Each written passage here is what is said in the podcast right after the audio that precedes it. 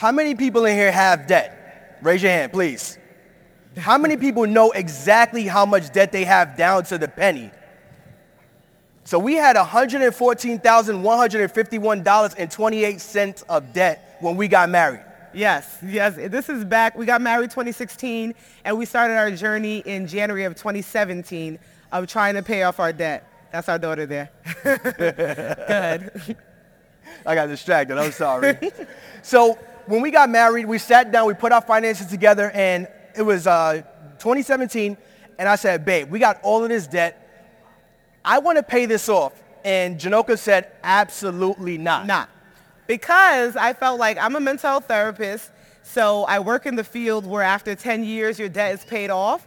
I was like, why are we rushing? We're paying our bills. We're going to have debt like everyone else. Like, what's the point of paying it off? So our New Year's resolution came around, and the goal was to travel more. She said she wanted to travel more. Yep.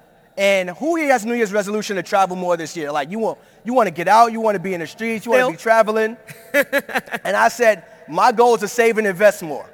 So as a married couple, we were like, we got to figure this out. This is our first year of marriage. and we, we've been married seven years now, so we made it, right? Yeah. Give us a round of applause. But I said, babe, we got to figure this out together because you want to travel more and I want to save and invest more. We started, what we did was we side hustle. We raised our income um, by side hustling to watching dogs, working at a gym, working at a private practice, doing surveys, and starting our cleaning business. That is how we side hustled to pay off this debt, and we paid it off within 23 months. Yes, yes, 23 yes. 23 months.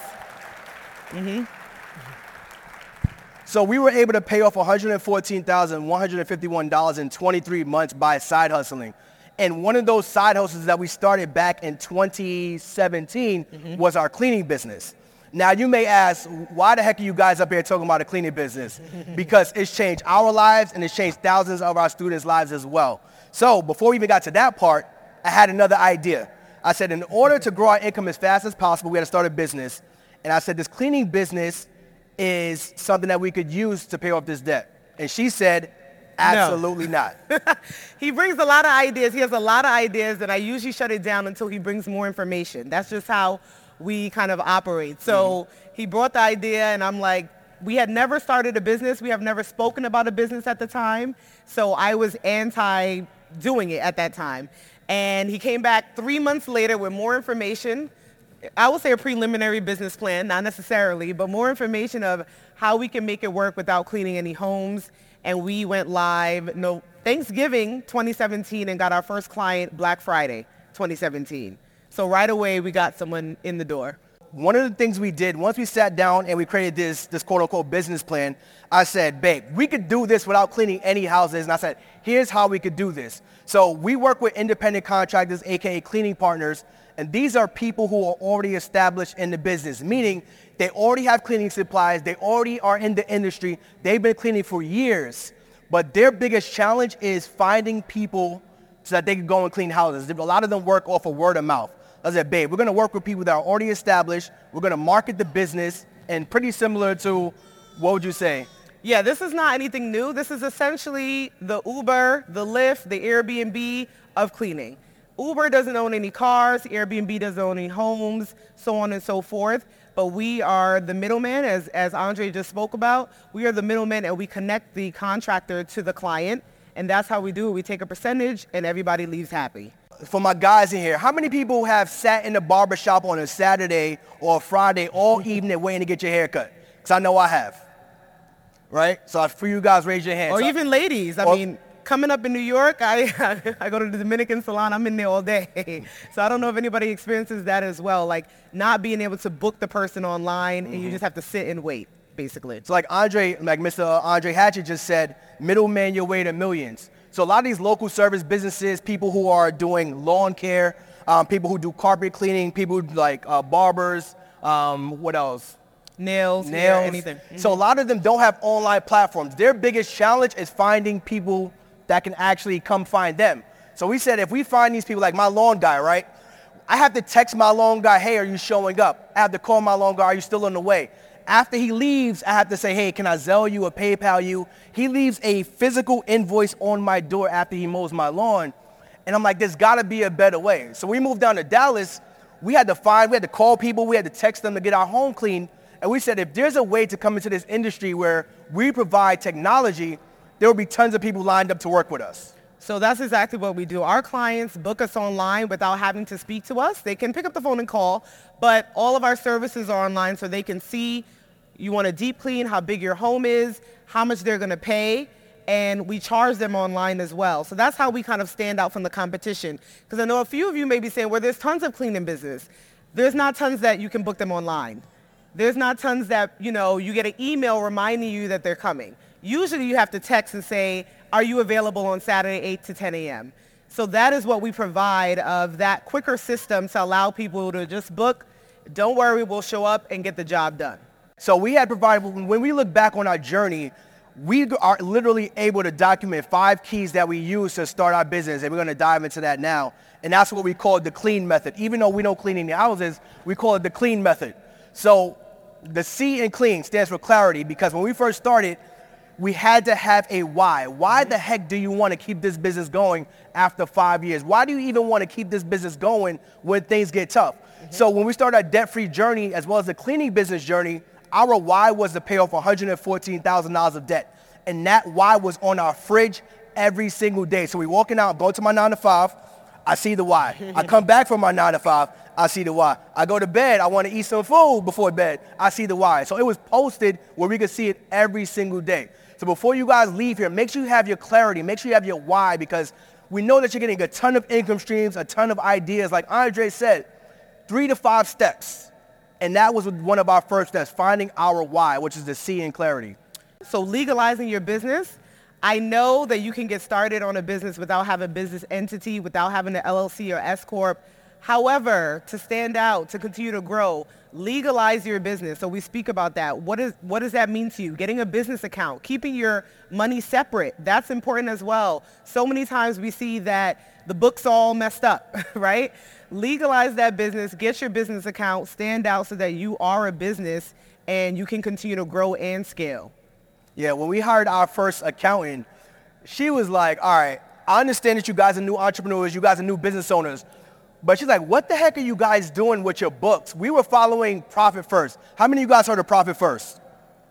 If you have not heard of Profit First, this is a simple way for us to manage our books, meaning our money was separate. So our business money was not touching our personal finance money. When the tax season came around, and we learned about taxes today and, and uh, this whole weekend, when the tax man came, Uncle, Uncle Sam came, we were able to pay our taxes with no problem. So we're using the Profit First model. So legalizing your business establishing your brand. So Janoka said, you guys may think there are a ton of local service businesses out there. You go and Google lawn care, you go and Google cleaning.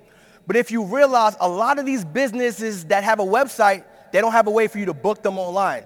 They don't have a way for you to pay them online. They don't have a scheduling system. They don't have any sort of online digital footprint. So when we tell our students is that you're gonna, first thing you're gonna do is establish your brand. We wanna make sure a lot of us are gonna think about, oh, I'm gonna start a business. I'm gonna worry about my logo. I'm gonna worry about my colors. I'm gonna worry about my name. We don't care about any of that because yes. your brand will take care of everything.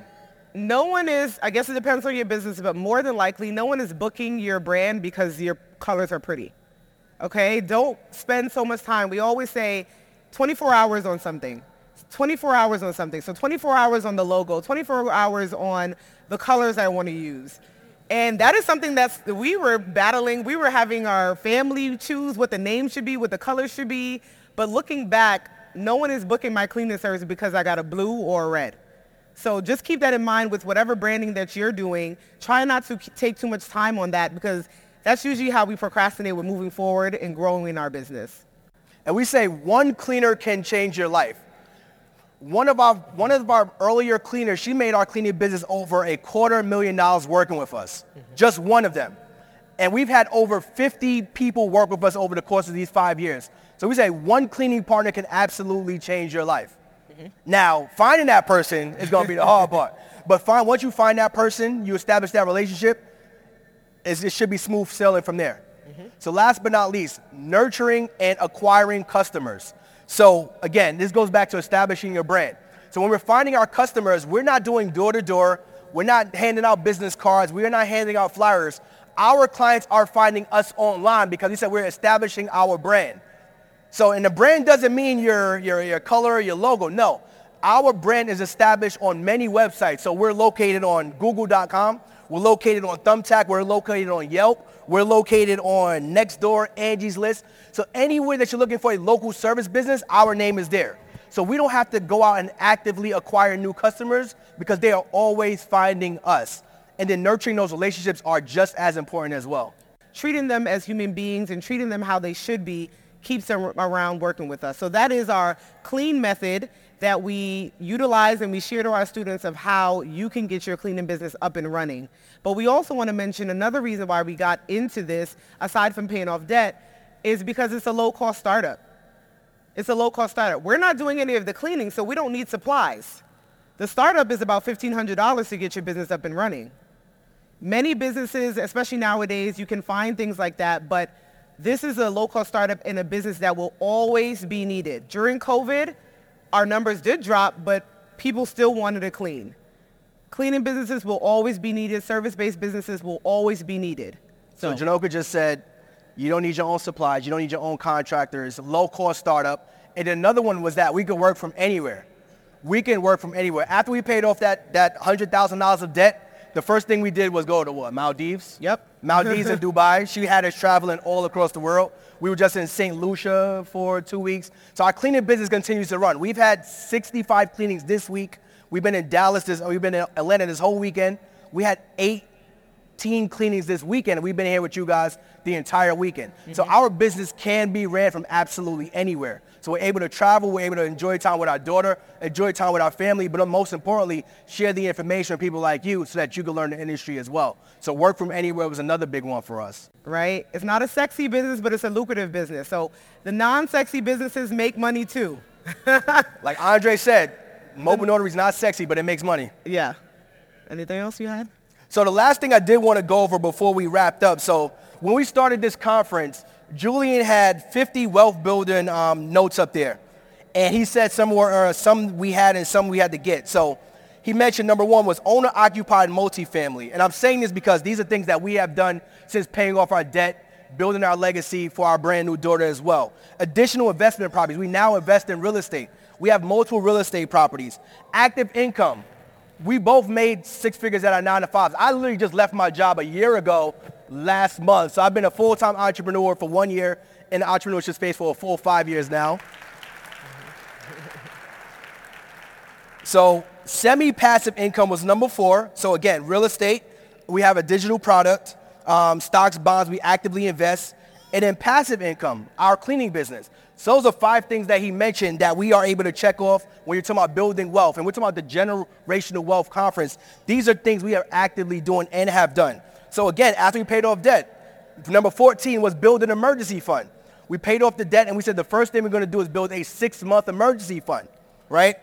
And then a living trust. Now that we have a daughter, we started talking about, all right, how are we going to invest our assets so that when we do pass, because we're all going to die someday, right? Let's, let's keep it real. I know in our community, we don't like to talk about these things. I know when I go back and talk to my mom about life insurance, the conversation gets real awkward.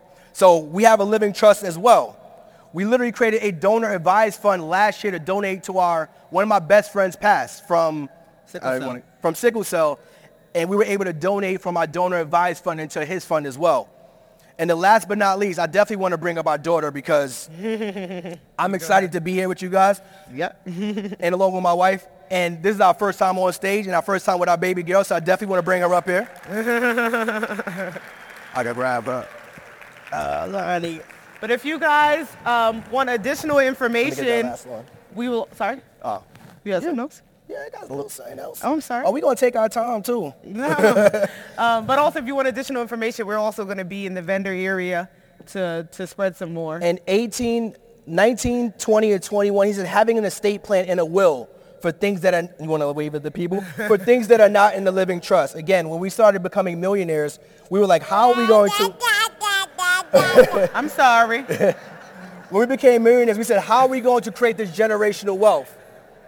Cash value life insurance and making our children employees. These are all things we're doing after we became millionaires, after we got out of debt. And I want you guys to take this knowledge that you're getting here seriously because We didn't have this knowledge when we first started. Now that we do, we are implementing every single thing that we learn. Three to five steps is what Dre said, and we truly believe it could change your life. So I think that's our time here. Yes, thank you so much.